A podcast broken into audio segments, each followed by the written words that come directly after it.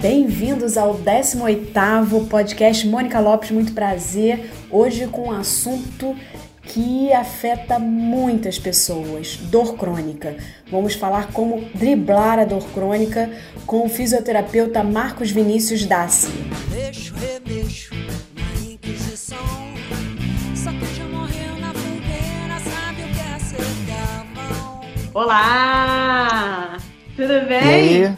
Tudo beleza, Mônica? Beleza. Gente, olha, deixa eu apresentar o Marquinhos. Marcos Vinícius é uma pessoa muito especial, assim como a esposa dele, a doutora Tatiane. São pessoas muito especiais porque estudaram comigo. Então, essa live, para mim, tem um sabor super especial.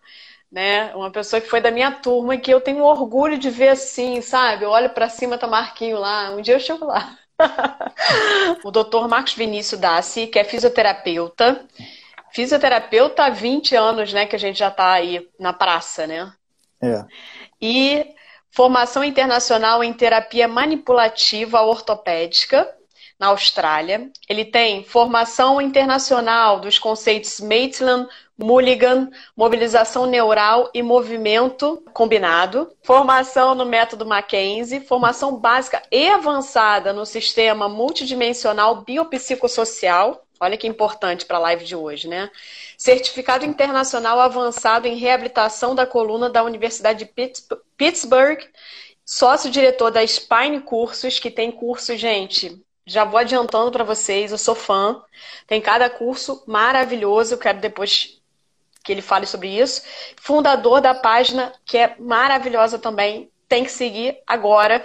Página Entendendo a Dor Crônica. Quer entender a dor crônica? Então, entra na página, né? Depois que a gente falar sobre essa dor crônica, eu acho que pode ficar algumas dúvidas. Eu tenho certeza que vocês vão sanar todas elas na, na página Entendendo a Dor Crônica. Além dos cursos, aí sana muito mais.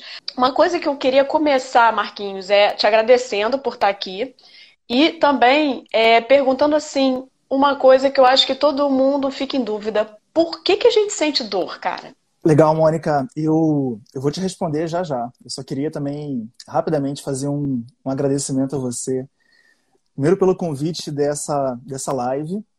E mais do que tudo, né? Por, eu estava somando, a gente tem 22 anos de amizade. Então, já tem um tempo já, né? A gente tem mais tempo de amizade, é, muito mais tempo de amizade do que qualquer coisa. E para mim é um prazer ver que a gente se formou junto, vem de uma mesma geração e, e ver você contribuindo tanto para o crescimento de uma área, que é toda essa parte da, da fisioterapia uroginecológica, fisioterapia pélvica, assim, eu fico muito feliz, muito orgulhoso de você por todas as suas ações e por todos os seus feitos, assim. Então, para mim é um prazer. Eu sou super tímido para fazer, para estar tá em live, essas coisas, super. Há duas semanas atrás eu fiz uma live é, com a Alex Luz e foi super legal também, assim. Então eu estou meio que estreando, assim, né? Dando os meus primeiros passos nisso e embora. Mas agora eu vou te responder, tá? É, você me perguntou por que, que a gente sente dor. Pode parecer até estranho, né? Mas um pouco de dor faz bem. A gente, por mais que a sensação de dor seja desagradável, por mais que a gente não goste muitas vezes de sentir dor, a gente precisa entender que dor é uma questão fisiológica e que vem principalmente por dois motivos. Ela tem, em primeiro lugar, uma função de proteção e, em segundo lugar, uma função de cura. Então, obviamente, por mais que seja desagradável sentir dor, a gente gostaria de ser avisado se, por exemplo, a gente pisasse num prego. A gente gostaria de ser avisado se a gente colocasse a nossa mão numa chapa quente e isso fosse de fato perigoso para o nosso corpo, né, danoso para o nosso organismo. Então, por mais que a sensação seja ruim, a dor é fisiológica, sentir um pouco de dor faz bem, nos ajuda nesse processo de proteção e também no processo de cura.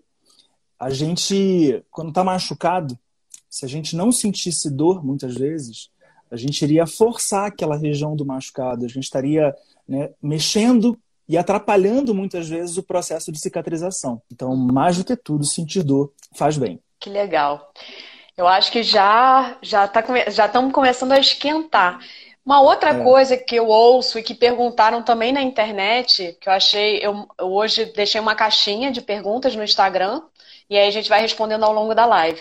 É se a gente tem algo no organismo que é responsável pela dor, assim, algum órgão ou algum nervo que leva diretamente a dor para o cérebro, enfim.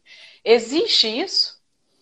Legal. É, é importante também a gente saber que, do mesmo modo que a gente tem uma série de sistemas no nosso corpo, então a gente tem o sistema circulatório para fazer o sangue circular, o sistema digestivo para a gente digerir os alimentos, a gente também tem um sistema de dor. E esse sistema de dor basicamente é composto por neurônios, pelo nosso tecido nervoso. Então a gente tem, principalmente espalhado pela nossa periferia, pelo nosso corpo inteiro, uma série de receptores. Agora, o curioso, Mônica, é que nós não temos nenhum receptor de dor. Nós não temos nenhuma via de dor. Nós não temos nenhum trato de dor. Esses receptores que estão espalhados pelo nosso corpo, eles são capazes de reconhecer estímulos perigosos.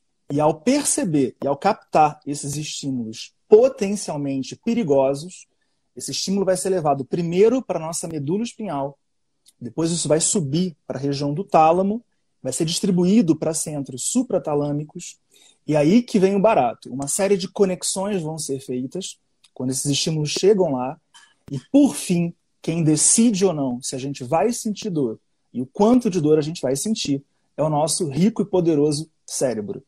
Então, ele é o nosso comandante, ele é o nosso general. Então, é importante a gente entender que essas vias funcionam através de neurônios, mas nós não temos receptores de dor espalhados pelo nosso corpo. Temos receptores de tato, de pressão, receptores térmicos e químicos, e todos eles são capazes de perceber perigo. Se isso vai ou não futuramente gerar dor, quem vai decidir isso é o cérebro. Por isso que a gente brinca que dor, ela não é uma entrada, dor é sempre uma saída, dor é sempre uma resposta quando o nosso sistema se sente ameaçado. Bem, e aí vou emendar essa, essa, esse seu raciocínio com outra pergunta, né? Então, já que você falou isso, a dor, então, está na nossa cabeça. Tem muitas pacientes minhas né, que vão, ah, procuram médicos, né? É, e ficam desesperados porque não tem um diagnóstico. Principalmente, você sabe que eu sou de, dessa área, né? Principalmente a vulvodínia, que a gente já conversou várias vezes, que é aquela dor e ardência na vulva. Então, essa mulher, ela, até pelos artigos científicos, ela tem que no mínimo a quatro médicos. Eu, na prática clínica, eu acredito que são é, mais médicos, tá? Mas, é, no mínimo, quatro para ter um diagnóstico correto. E muitos desses falam assim: ah, isso é coisa da sua cabeça. Então, assim, eu queria que você dissesse, Marquinho, né? Você já disse, mas aquela. Vamos, vamos avançar dizendo assim, então dor tem um lado psicológico? A dor, ela é influenciada pelo psicológico? Me fala um pouco disso. Essa é uma excelente pergunta e a gente pode falar de várias coisas a respeito disso. Eu adoro responder esse tipo de pergunta. O fato da dor ser sempre um resultado de um processamento do cérebro, e sempre a dor é um resultado do cérebro, é um produto do cérebro, isso tem que ser passado para o paciente com muito cuidado. Porque muitas vezes, se a gente simplesmente disser para o paciente que a dor está da cabeça dele, ou que a dor vem da cabeça dele, a interpretação que o paciente faz a respeito disso é que você não acredita que ele tem dor, é que você duvida da dor dele, ou acha que a dor dele é uma invenção. Então, a primeira coisa que, que a gente precisa dizer é: dor é 100% real. Então, toda dor que a gente sente, ela é 100% real e ela é 100% um produto do nosso sistema nervoso. Existem vários fatores que podem influenciar na nossa experiência de dor. E um deles é o psicológico. Mas uma coisa que é totalmente errada da gente dizer ou afirmar é que dor é psicológica. Isso é um erro. Dor não é psicológica, dor é 100% real. E o que obviamente acontece é que ela pode ser influenciada também pelos nossos fatores psicológicos. Então isso tem que ficar muito claro, porque é horrível para um paciente ouvir da gente, ou ouvir de qualquer pessoa, de que a dor é, é, é simplesmente algo da cabeça dele. Porque quase sempre quando se diz isso, se diz numa ideia de tipo, putz, eu não encontrei nada. anatômico que justifique a sua dor, então eu vou dizer para você que a dor é da sua cabeça. E não é. Pelo menos não dessa Isso. forma. Exatamente. Eu tenho até um vídeo com a ajuda do Marquinhos, que eu fiz esse vídeo, depois de eu ter feito o curso dele, e até mandei esse vídeo para ele, para Marquinhos ver se eu estou falando tudo certinho, que eu falo sobre a dor nessas pacientes com dor pélvica crônica, que uma das dores pélvicas crônicas que entra aí, além da endometriose, né, entra também a vulvodínia. Então, a síndrome da bexiga dolorosa. Então, o conceito da dor crônica, né, Marquinhos, ele se aplica a várias outras dores, né, em vários locais Sim. do nosso organismo. Não é verdade? Eu queria é saber de você que quando, quer dizer, quando a pessoa tem dor, é, o sistema da dor dessa pessoa ela pode estar tá funcionando mal? É isso que pode estar tá acontecendo? Legal. É, como a gente explicou antes, né, a dor, ela é um, o sistema de dor é um dos sistemas que a gente tem no nosso corpo e pode ser que esse sistema funcione mal. E há duas formas, Mônica, desse sistema funcionar mal. A primeira maneira é dele não produzir dor suficiente. É ele produzir menos dor do que deveria produzir. Vou te dar dois exemplos bem básicos disso. Existe um número de crianças que nascem todos os anos sem qualquer capacidade de sentir dor. E a gente até poderia achar que isso é uma dádiva, ou que isso é uma coisa muito boa, não sentir dor.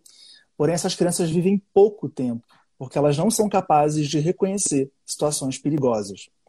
Um outro exemplo é que muitas pessoas, às vezes, descobrem um câncer em um momento em que ele já está terminal. Então, nenhuma dor foi produzida no começo para, de alguma forma, alertar que havia alguma coisa acontecendo de errado naquele órgão, naquela estrutura. Então, a primeira maneira do sistema de dor funcionar mal é por não produzir dor suficiente e não alertar as pessoas, muitas vezes, de algum perigo.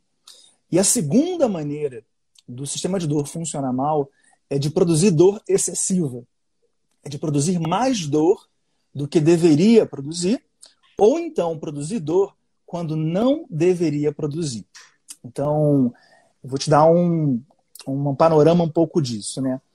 A, a, dor crônica, por exemplo, que é um objeto que a gente estuda, então eu estudo dor músculo-esquelética crônica, e você trabalha muito com dor pélvica crônica, então a gente lida com um universo muito grande de dor crônica. A gente descobriu, é, ou tem descoberto cada vez mais, que a dor crônica ela não tem tanta relação assim com lesão tecidual com uma inflamação, com um problema que está acontecendo numa região, numa área em si. Mas sim, porque os nossos nervos estão muito sensíveis. Sim, porque o nosso sistema de dor está funcionando mal e produzindo dor ou percebendo perigo aonde não há perigo. Então é como se o nosso cérebro continuasse mandando informações e continuasse produzindo dor em um momento em que já não era mais necessário produzir dor. E obviamente que quando a gente atende um paciente com dor crônica nessa situação, que, tem, que, que se enquadra nesse perfil, ele tem uma, acaba tendo uma busca incessante por querer descobrir exatamente qual tecido está doendo. E muitas vezes ele peca por ter que fazer muitos exames de imagem para aquela região, por ter que fazer muitas consultas por profissionais, daquilo que você me falou. Muitas vezes o paciente procurou quatro, cinco profissionais antes de chegar até você. Mas isso é a busca do paciente, que é lícita, é claro, mas é a busca dele por querer dar nome aos bois, dar exatamente encontrar uma causa mecânica ou tecidual para o problema e que muitas vezes essa causa não vai estar mais na região que dói. E o paciente que tem dor e que acha, por exemplo, ou está na dúvida, será que eu tenho dor crônica? Será que eu não tenho? Qual, o que, que é a dor crônica, né? Para a gente sanar essa dúvida, porque muita gente já. A gente tem uma tendência, eu acho que. Eu estava vendo um, um, vídeo do, do TED muito interessante é, de uma pesquisadora que, que é, fez uma pesquisa de seis anos do comportamento do ser humano, né? E a gente tem uma mania de levar sempre as coisas mais para o lado negativo. Quando Sim. você fala em conectividade, empatia e tal, as, quando você fala em conectividade, as pessoas de ficam totalmente falando de coisas desconectas. Quando você Exato. fala de empatia, a pessoa fala. Então, isso já é uma tendência também do nosso cérebro, né? De achar que tudo é mais e tal. Eu queria que você, com esse conceito de dor crônica, ajudasse essas pessoas, né? O que, que é, então, eu tenho ou não tenho dor crônica? O que, que é dor crônica? É, a gente classifica a dor crônica por, uma, uma, um mecanismo muito simples que é a relação tempo. Então, toda e qualquer dor que dure mais do que três meses, e alguns autores falam de seis meses, então há uma diferença, mas entre seis, três a seis meses, todo mundo tem alguma dor a mais do que isso, tem uma dor crônica. Então ela é uma relação simplesmente temporal. Para você ter uma ideia, a gente estima que, que nesse momento, agora que a gente está falando aqui, 20% de todas as pessoas desse planeta tem alguma dor crônica acontecendo com elas nesse momento que pode ser uma dor crônica no ombro, que pode ser uma dor crônica na coluna lombar, que pode ser uma dor crônica generalizada ou uma cefaleia crônica, uma dor de dente crônica, mas isso está acontecendo agora com 20% das pessoas que, tão, que estão nos ouvindo, por exemplo, ou que vivem nesse planeta. E além da relação temporal, a gente entende que a dor crônica ela tem outras características que são mais típicas dessa dor. Então, por exemplo, uma característica é uma tendência da dor crônica ser um pouco mais generalizada do que localizada. Então é muito comum, por exemplo, que eu, que eu possa ter uma dor no meu ombro, uma dor aguda de pouco tempo no meu ombro direito, mas quando essa dor vai, vai persistindo por muito tempo e ficando presente por muito tempo, a tendência é, é que ela comece também a se manifestar em regiões próximas, como a região do pescoço, como a região da cabeça, ou migrar para o próprio ombro contralateral. Então, as dores crônicas elas tendem a ser mais espalhadas, mais bilaterais. E, e, esse paciente com dor crônica, em geral, há uma série de fatores que poderiam estar influenciando nessa dor dele, que já já a gente fala. Isso. Não, por mim pode falar quais são os fatores né, que vão influenciar na quantidade de dor desse paciente, né? A, a intensidade de dor que a gente sente, ou a quantidade de dor que a gente sente, ela a gente já descobriu que é, isso é influenciada por uma série de fatores. E não só fatores biológicos. Então, quando a gente fala de dor crônica, a gente tem que ter um olhar um pouco mais amplo e ter um olhar que a gente vai chamar agora de biopsicossocial.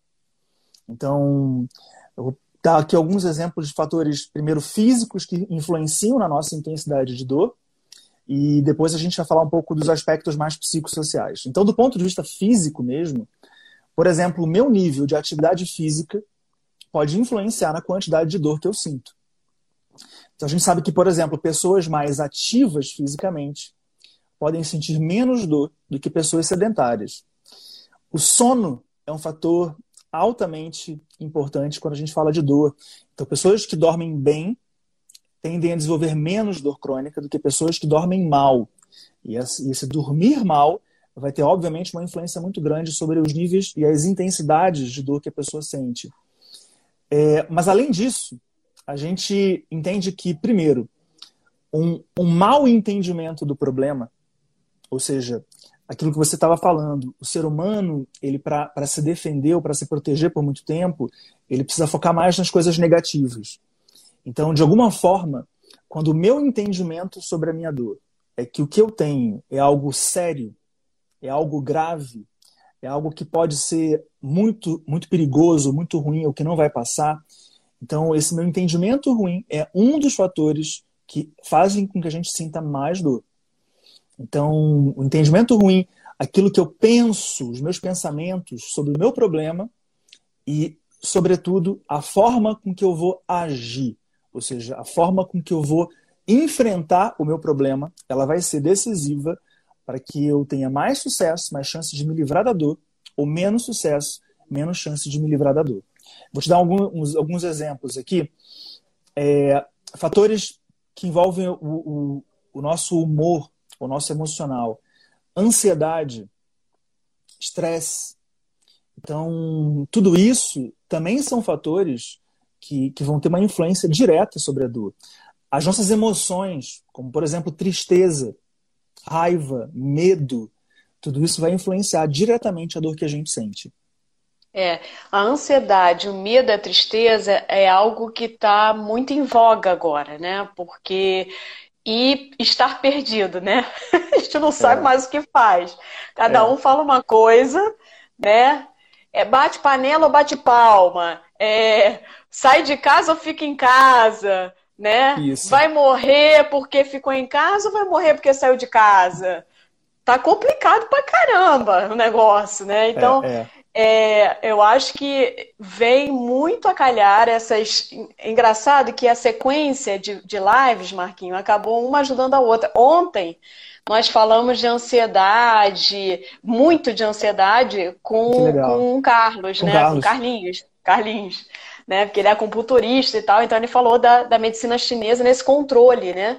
Que a gente vê que atrapalha demais, como você falou, a dor crônica, todos esses sentimentos negativos atrapalham. E eu entendo, pelo, por tudo que você falou, que também a nossa educação em dor é uma educação deficiente, né? É uma educação que a gente aprende de criança, quando cai, os pais saem correndo desesperados. Tem vários videozinhos que são bem demonstrativos disso. Por exemplo, a criança, o pai tá com a criança no colo, quem gosta de fazer é. isso é a galera do olho puxado, né? Sacaneia os filhos pra cacete, nunca vi. Aí a criança tá no colo do camarada e aí, aí, passa por uma porta e o cara bate assim na porta. Ou seja, não tinha batido a cabecinha da criança, era uma, um bebê de colo.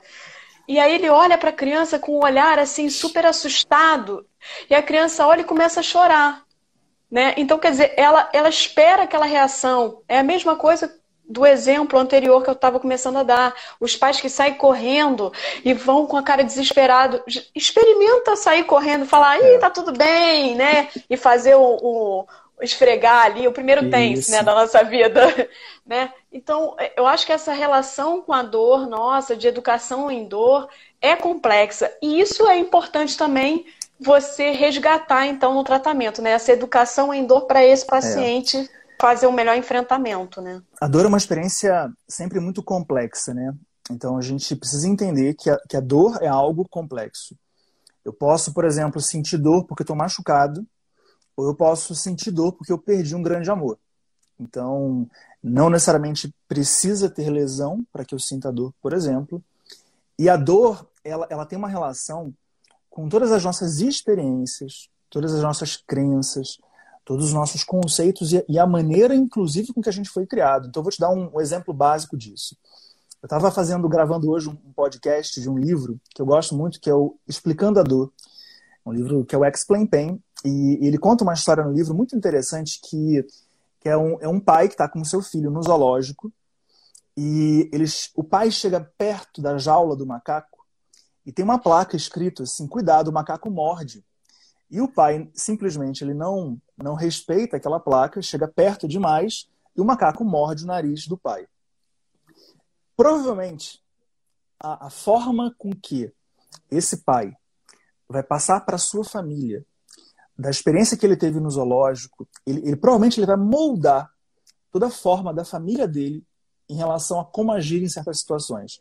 É muito possível que, que quando ele ouça o filho dizer já adulto, ah, eu vou no zoológico, que esse pai vá lá e diga assim, ó, oh, cuidado com o macaco. Ou então, não chega perto do macaco. Então, pelo amor de Deus, né, olha esse macaco aí, ele pode te morder. Porque, na verdade, é, ele molda a família dele, ele molda tudo dele. O livro é Explain Pain, explicando a dor, que conta, que conta essa história, tem gente perguntando aí. Mas a dor, de fato, ela, ela molda as nossas experiências, né? E o como a gente vai lidar. Então, você imagina em casa alguém que tem dor nas costas e associa que, que a sua dor nas costas foi porque ela sempre pegou muito peso ou sempre teve uma postura muito ruim.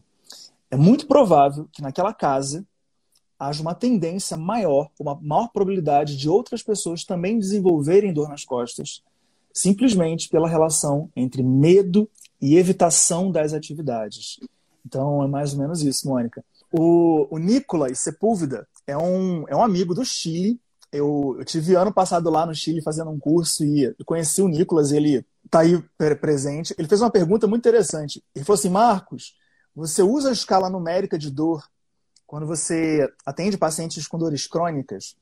E isso é uma, uma pergunta que eu acho muito legal a gente comentar, Mônica, que é o seguinte: é, quando a gente atende, lida com pacientes com dores crônicas, uma das coisas mais importantes é fazer com que ele tire o foco na dor. É que ele possa aprender com a gente a desligar um pouquinho e perceber que a vida dele é muito mais do que a dor dele. Então, a gente não quer ficar ali né, estimulando o tempo inteiro para esse paciente o pensamento na dor. Então, eu simplesmente detesto lidar com pacientes crônicos perguntando para eles toda a sessão: olha, de 0 a 10, o quanto está doendo? a pessoa vai dizer: ah, é, dói 8, dói 7, dói 6. E eu acabei de fazer ela ter que pensar sobre isso. Então, é, esse parâmetro, que é a intensidade de dor, muitas vezes também não é um parâmetro para a gente avaliar se o paciente está evoluindo bem. Se ele me diz que consegue ficar mais tempo sentado, mais tempo em pé, mais ativo fisicamente, que ele está indo ao teatro, que está indo ao cinema, que a função está melhorando, eu prefiro muito mais me focar nesses aspectos do que na própria intensidade de dor. Então eu não fico não estimulando ele a ter que pensar, refletir e ter que ficar ali né, toda hora martelando o quanto dói. Então eu praticamente não uso isso e avalio muito a minha melhora perguntando para o meu paciente o que está melhor ao invés de focar no que é negativo. Uhum. Cara, isso é uma dica fantástica, né? Porque você está trabalhando diretamente essa questão do enfrentamento, diretamente, né? A partir do momento que você olha o positivo, né? Você esquece o que é negativo, né, Marquinhos? A gente tem estatísticas maravilhosas, né? Quando a gente consegue enfrentar o nosso problema com mais otimismo, com menos medo, com menos preocupação, é muito mais fácil a gente se recuperar. Então, né, encarar com mais otimismo, menos medo, menos preocupação, menos foco na dor e no problema, as chances que a gente tem para se recuperar, elas acabam sendo chances muito maiores. Que é uma coisa que também está se aconselhando muito agora, né? Da gente se desligar um pouco né, do que a gente está vivendo com esse vírus e tudo, para que a gente possa sair um pouco desse universo, senão você acha que que tá todo mundo morrendo já. Entendeu? É. Do jeito que a coisa tá, fica muito nebuloso. Então, e aí a gente está dentro de casa, então a gente precisa ter o um mínimo de bem-estar e felicidade, né? Para é lidar bem com a família. Uma coisa que está me preocupando muito, Marquinhos, você desculpa eu estar tá entrando, nem, nem é assunto Bora. aqui, mas me lembrou isso, cara, que é outro tipo de dor, aquela dor que não tem lesão, que às vezes tem mas ela geralmente começa sem lesão, que é a dor das mulheres que têm relacionamento abusivo. Eu fico pensando no confinamento, como é que estão essas mulheres? A gente vai ter uma live sobre isso aqui para falar disso, porque é outro tipo, é aquilo que você falou, né? Existem dores e dores, né? É, e essa dor é uma dor também que, nossa, a gente fica pensando o quanto que essa pessoa está sofrendo nesse momento, né?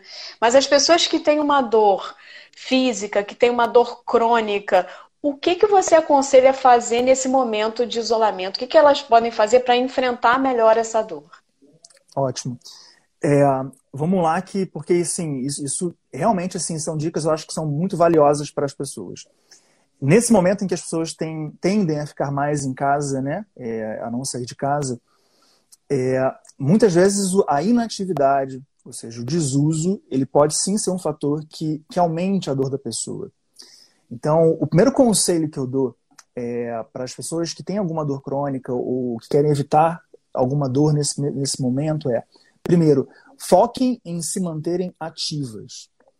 E aí, quando eu falo em se manterem ativas, seja dentro de casa, assumindo papéis ou tarefas, como se entretendo com coisas de casa, regar uma planta, é, lavar louça, estender a roupa, é, arrumar a casa, arrumar um cômodo, né? E, e fazer coisas que você é, poderia se queixar de não ter tempo para fazer antes e agora você tem tempo para fazer. Mas tentar criar também uma rotina de exercício dentro de casa. Então, muito importante que ela, que ela estabeleça uma meta. Olha, eu vou fazer 30 minutos de exercício por dia. Vou fazer 30 minutos de exercício três vezes na semana. Então, primeiro de tudo, a prática do exercício ela, ela é uma dica muito importante para esse momento do confinamento, para esse momento em que as pessoas estão mais em casa, até para que as suas dores também não, não se agravem. O, o segundo conselho que eu queria dar é em relação a tentar regular mais esse ritmo do sono. A gente sabe muito bem que quando a gente está em casa, ou passa mais tempo em casa, é muito comum que a gente comece a, a alterar o nosso ritmo do sono. Então a gente tira vários cochilos, às vezes, ao longo do dia. A gente vai dormir muito tarde, ou fica até altas horas da madrugada uh, vendo o celular, vendo filme e tudo mais. Então, essa falta da rotina do sono, o, o, o não estabelecimento de uma boa relação do sono, ela também para a gente é uma coisa que a gente precisa ver melhor durante esse período do confinamento. A terceira dica que eu dou é manter a cabeça ocupada.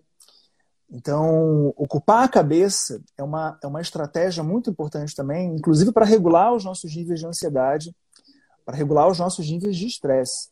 Então, manter a cabeça sempre ocupada com alguma coisa, se, se entreter com alguma atividade, se entreter com alguma coisa, mesmo que seja alguma tarefa do trabalho que você possa fazer em casa, é, algum livro que você queira ler, algum, algum, algum filme que você queira ver, mas manter a cabeça sempre ocupada. Então, acho que são dicas assim fundamentais hoje para as pessoas. Cuidar da alimentação, cuidar da hidratação. A gente sabe que existe uma relação entre dor e o que a gente ingere e o que a gente e o que a gente consome de alimentos e, e ao máximo possível ao máximo possível tentar regular mesmo esses níveis esses, esse controle do estresse e da ansiedade e, e, fazendo coisas que a gente gosta muitas vezes né então fazer uma receita de bolo para os filhos uh, se entreter com alguma coisa que você tenha prazer ou afinidade ou aptidão acho que vale muito a pena isso Bem, então eu tenho duas perguntas a partir do, da sua fala. Até porque o Cofito deu uma melhorada para a gente e a gente pode fazer alguns atendimentos online. Então, Isso. em casos especiais, né? Algum paciente que tenha dor crônica tem como ser atendido pela internet? Claro que tem. É, eu vou dizer para você assim que hoje o que a gente mais prioriza para as pessoas que têm dor crônica não são terapêuticas mais passivas. Não que elas não sirvam, mas elas são hoje estratégias muito menos utilizadas e indicadas para pessoas que sofrem de dores crônicas. Então, as estratégias que a gente tem hoje para enfrentar a dor crônica, elas se dão muito mais através de ferramentas ativas, como exercício, é, ou coisas que a gente consegue fazer, como, por exemplo, meditação, exercícios de meditação, exercícios de respiração, a esse, aprender mais sobre a dor sobre o problema e como enfrentá-lo. Então, tudo isso, na verdade, que envolve a educação em dor, Juliana Ellen está bem lembrando aí. Juliana trabalha comigo. Tem um monte de gente que trabalha comigo que está tá acompanhando a live aí. Um beijo grande para vocês da Ortofísio. Tudo isso é, de fato, assim, né, é, é algo importante para fazer nesse momento e que não precisa necessariamente de estar tá o fisioterapeuta direto ali com o seu paciente. A gente consegue fazer muito bem o atendimento né, pela tele, pelo teleatendimento, pela teleconferência. Então acredito muito nisso sim, tá? E é o futuro, Mônica. Eu, eu sou super a favor. Na verdade, eu te perguntei já te provocando, porque eu acho que a gente é. tem que falar mais disso. É, tem muita coisa na fisioterapia pélvica que esbarra com o que você falou, que dá para ser feito em casa, porque muitas das coisas são educação em dor, muitas das coisas são educação em saúde. Então, quando você melhora a questão comportamental, você melhora boa parte desse exercício. Né? Desse exercício, não, dessa, dessa disfunção, enfim, ou desse sofrimento é. que a pessoa está tendo naquele período. Eu, eu sou muito a favor mesmo. Eu acho que não é nem o futuro, eu acho que é até o presente, presente. sabe, Marquinhos? A gente é, que está atrasado. É verdade. A gente aqui verdade. no Brasil está bem acho. atrasado sabe? Mas enfim, né? Não que, que essa coisa física, que às vezes você. Eu, eu tenho muito ainda de físico para fazer e tal, mas principalmente aquelas pacientes que já passaram por mim, não precisa interromper tratamento, tá, gente? Me procura que eu estou atendendo online. Marquinhos, você também está atendendo online, né? Isso. né? Também, também. Por Estamos favor. lá na clínica firmes e fortes com atendimento online. Tem algum canal que você possa passar direto? Como é que eu te acho online se eu quiser um atendimento com você? O pessoal de Brasília, por exemplo, pode procurar pela rede Ortofísio e nessa rede vai ter lá todas as indicações de como fazer, por exemplo, atendimento online. E a equipe lá está toda pronta, preparada para poder também atender. Beleza. Então, basicamente Ótimo. é isso. Eu acho que uma coisa também que você falou muito importante, estar em casa, né? É, eu, eu sou um pouco inquieta, então, e você também, que eu te conheço. É, eu, uma das coisas que me dão muito prazer é estudar e produzir. eu tenho um prazer absurdo em aprender coisas novas. É. Então, eu vou te pedir licença para te fazer uma, para fazer uma propaganda de você. Porque assim, o que eu estou fazendo agora, gente, é um curso do Marquinhos em dor, que é em educação em dor, que é sensacional, é online. O material, Marquinhos, então vou te falar agora, como aluna, tá incrível, incrível. É de um é de um acolhimento, você não se sente abandonado, porque tem um grupo, você, você, você bota suas perguntas, tem um fórum, você tira dúvida. Então, assim, tá incrível, incrível. Quem quiser porque eu acho assim que é para minha área, gente, atenção, fisioterapeutas pélvicos, é imprescindível esse conhecimento. Muita gente me pergunta, entendeu, Marquinhos? Por isso que eu estou falando. Então, eu acho imprescindível. Quem trabalha com dor pélvica crônica tem que entender a dor desse paciente, para poder acolher e para poder usar os mecanismos. Como você mesmo falou, a dor é, é. complexa tirar a complexidade dessa dor, traduzindo para o paciente e melhorando o enfrentamento dele, é isso que a gente quer. E é isso que você ensina muito bem. Então, assim, não tem. Eu estava louca para te chamar aqui para falar assim, pelo amor de Deus, fisioterapeutas pélvicos, vamos estudar isso, porque isso, sem brincadeira, Marquinhos, né? não estou rasgando seda, não. Isso é uma, uma grande saída para o paciente. Quando eu fiz o seu curso ano passado, eu estou fazendo novamente, é um divisor de águas. Tem cursos para mim que foram divisor, divisores de águas. Né? O teu curso, o curso da cinesioterapia pélvica integrada, que eu entrevistei aqui também, da Liris, são cursos que, que, que vão muito além da mecanoterapia, sabe? Então a gente tem que sair um pouco desse olhar, porque tá cada vez mais entrando aparelho, aparelho, aparelho, aparelho, e vem aparelho X e Y. E, cara, a gente está perdendo a essência da fisioterapia, sabe? Então eu acho que. E tratar dor eu acho que é quase que. É muito legal, porque eu, primeiro que é, é mega individualizado. Segundo, que eu acho muito bacana, que é uma coisa artesanal. Sim. Sabe como? Você vai construindo para cada paciente, é isso que você me passou. É artesanal, mas é, é, é de um capricho esse, esse, esse artesanato sabe? É muito legal você, você entrar no psique da pessoa, você acolher, você ter uma escutativa. Cara, muito obrigada. Eu quero muito que você fale agora, por favor, onde a gente acha o seu curso de dor e tem para dor, dor lombar também. Me fala tudo aí, pode falar. Fala. Mônica, primeiro, pô, obrigado aí por você estar falando sobre isso, né? É, a, a, eu, eu, não queria, eu não queria montar um curso online, eu queria montar um, grupo de estudos.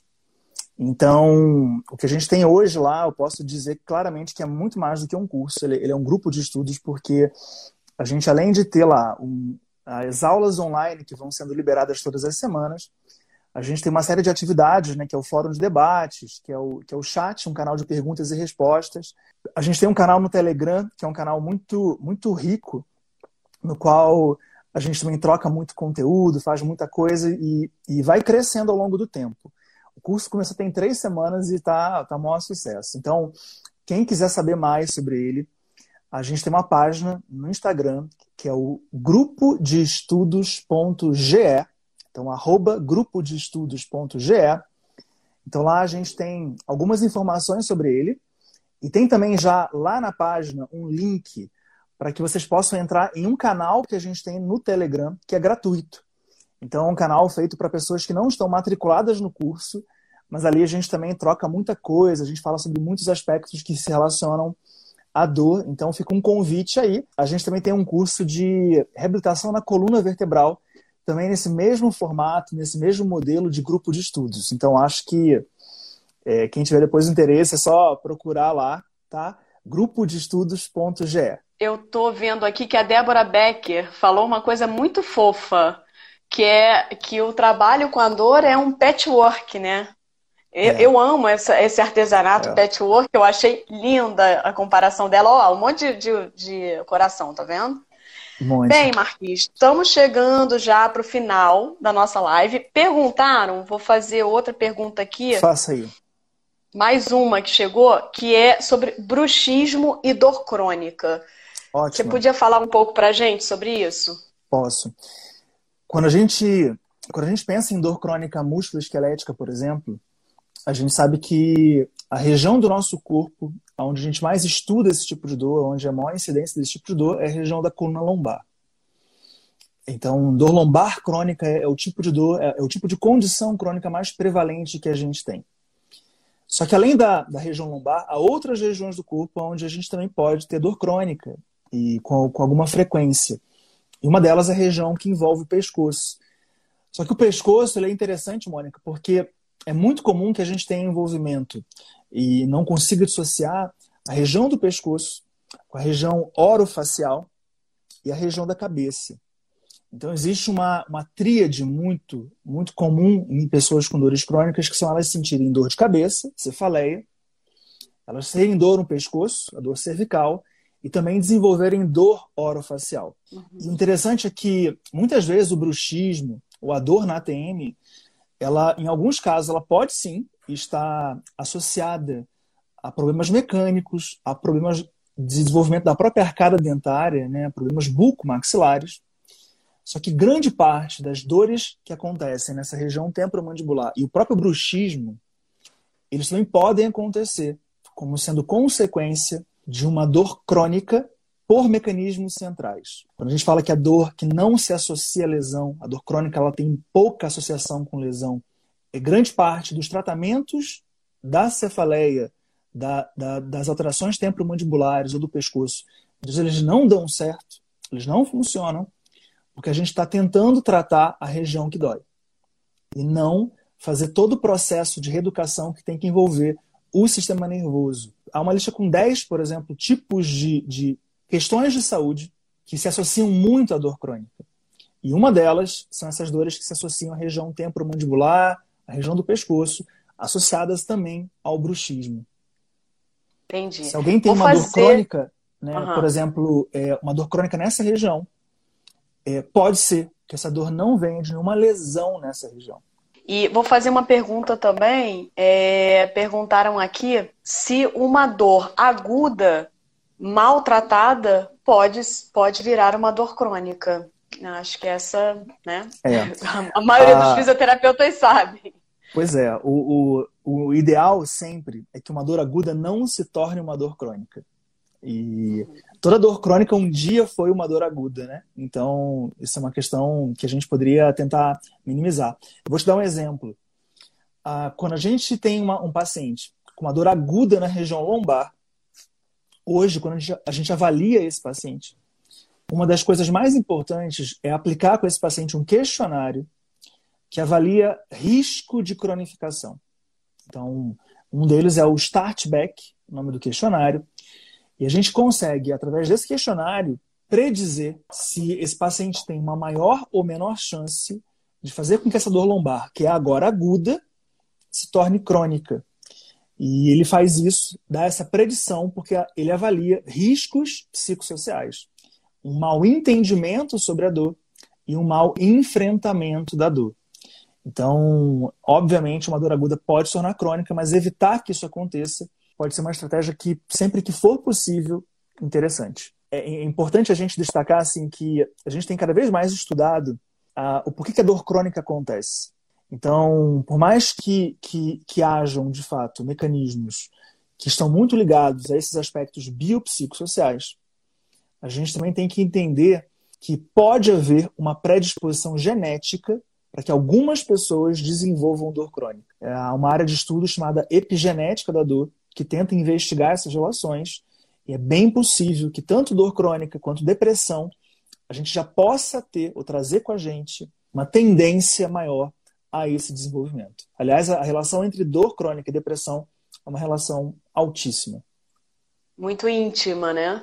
E acaba Muito que quando íntima. a pessoa tem uma dor crônica, ela fica mais aberta a, a ter outras dores, né, Marquinhos? Acaba que fica mais é. fácil dela ter outras dores, né? O que eu vejo assim na prática é que algumas mulheres que têm dor na relação de dispareunia e tal, tem, tende a ter outras dores. Fibromialgia, por exemplo, a gente vê muito. associada. Então, você imagina para mim, onde eu sou de, da fisioterapia pélvica, especialista em saúde da mulher, que trabalho muito com sexualidade, que ainda tem tanto tabu, tanta gente, tem mulher que ainda tá não sabe exatamente é, que aquilo é, é uma questão, é um problema, né? Então, é, acha que, por exemplo, relação sexual, se tiver uma dorzinha, é normal. Então, eu ainda, ainda trato, assim, ainda tenho que educar essas pessoas, falar, não, dor na relação sexual não é, não é normal, tem que investigar. E muitas delas ficaram anos achando que era normal, até que deu um clique por alguma coisa que viu, que estudou, por um incômodo, pela vida que bate no ombro da gente uma hora e fala, chega, né? E aí elas foram atrás disso, mas foram atrás depois de anos sentindo dor. Então, toda essa questão que você falou do desenvolvimento da dor crônica, né, de estar tá tudo mais sensível para o perigo nesse corpo, né, desse Sim. alarme estar tá escangalhado no corpo, é, acontece com essa mulher. Então, ela vem para mim muitas vezes podendo ter vindo muito antes. Estou querendo dizer isso para a gente é, ter a ciência de que educação em saúde, seja ela em dor, em sexualidade, educação em saúde e a internet é imprescindível para isso, é muito necessária. Muito né, necessária mesmo, assim, muito. E vou te dar um exemplo do que você acabou de falar, né? É, quando você atende uma paciente de fisioterapia pélvica, por exemplo, que tem uma dor pélvica crônica, eu tenho certeza que, que as queixas dessas pacientes elas vão muito além né, de apenas relações envolvidas somente com a região pélvica, né, ou a sexualidade, né? Elas trazem consigo um pacotão, né, da ansiedade, da depressão, do estresse, da, da sensibilidade também em outras partes do corpo. Eu vou dar uma comparação, Mônica, que eu gosto muito de usar. É, de uma maneira geral, a, a, a dor crônica tem uma relação muito grande com esse excesso de sensibilidade do nosso corpo. Imagina a gente quando está prestes a ficar doente, como por exemplo uma gripe, qualquer coisa nesse sentido. Quando a gente vai ter febre, por exemplo, é, o nosso corpo inteiro está sensível. Mover o punho dói, mover o joelho dói, mover o corpo para lá e para cá dói. Mas não quer dizer que a gente esteja machucado, ou com o punho machucado, ou com o quadril machucado, ou com o joelho machucado. A gente está mais sensível. Então imagina para esses pacientes com dores crônicas ter essa sensibilidade né, aflorada por muito tempo. Então, isso realmente é uma coisa importante. O Matheus está dizendo aí, né? O termo de fisioterapia psicológica é perigoso. Sem dúvida, Matheus. É, é, muito perigoso. Quando a gente fala de dor, por exemplo, né? A gente falou isso no começo da live. É, não existe dor psicológica. Né? Os fatores psicológicos eles, eles podem influenciar na dor, mas não existe dor psicológica. Perfeito. Beleza. Marquinhos, eu queria então que você deixasse suas considerações finais, tá? De novo, é, dá pra gente aí o seu Instagram, pra galera te achar, pra galera te seguir. E muito obrigada por tudo. Muito obrigada mesmo. É, o meu Instagram tem o meu nome, então, arroba Marcos Vinícius da CIE Domingues. E o do grupo de estudos lá, que a gente tem os cursos, é grupo de estudos.ge. Então são esses dois contatos que a gente consegue ter aí. As minhas considerações finais é, nesse período agora em que muitas pessoas com dores crônicas podem estar nos ouvindo, ou muitos pacientes né, de fisioterapeutas que estejam aqui assistindo essa live né, possam ser ajudados nesse momento com essas informações, que vocês possam compartilhar, que vocês possam utilizar aí tudo que a gente falou para essa, essas dicas né, de, de como lidar um pouquinho, como driblar um pouquinho a dor crônica nesse período em especial. Mônica, eu queria te agradecer demais, assim, dizer que eu sou seu fã e mais do que seu fã, sou seu amigo, né, de muitos anos, assim, e obrigado, tá? Sempre juntos. Isso aí, tamo junto. Namastê, sempre juntos e eu também sou sua fanzoca, cara. Namastê, gente. Não deixa de seguir o Marquinho e procura o curso que é imperdível mesmo. Muito obrigada a todos. Muito obrigada de novo, Marquinho, pela sua disponibilidade e que todos estejam aí bem, tá bom? É um beijo para todos Beijos. e que a gente fique em paz, né, Marquinhos? Que a gente Graças fique paz. Deus. É o que a gente precisa. Um beijo. Beijo. É tchau, tchau, gente. Tchau, gente. A paz invadiu repente me encheu de paz, como se o vento de um tufão arrancasse meus pés do chão, onde eu já não me enterro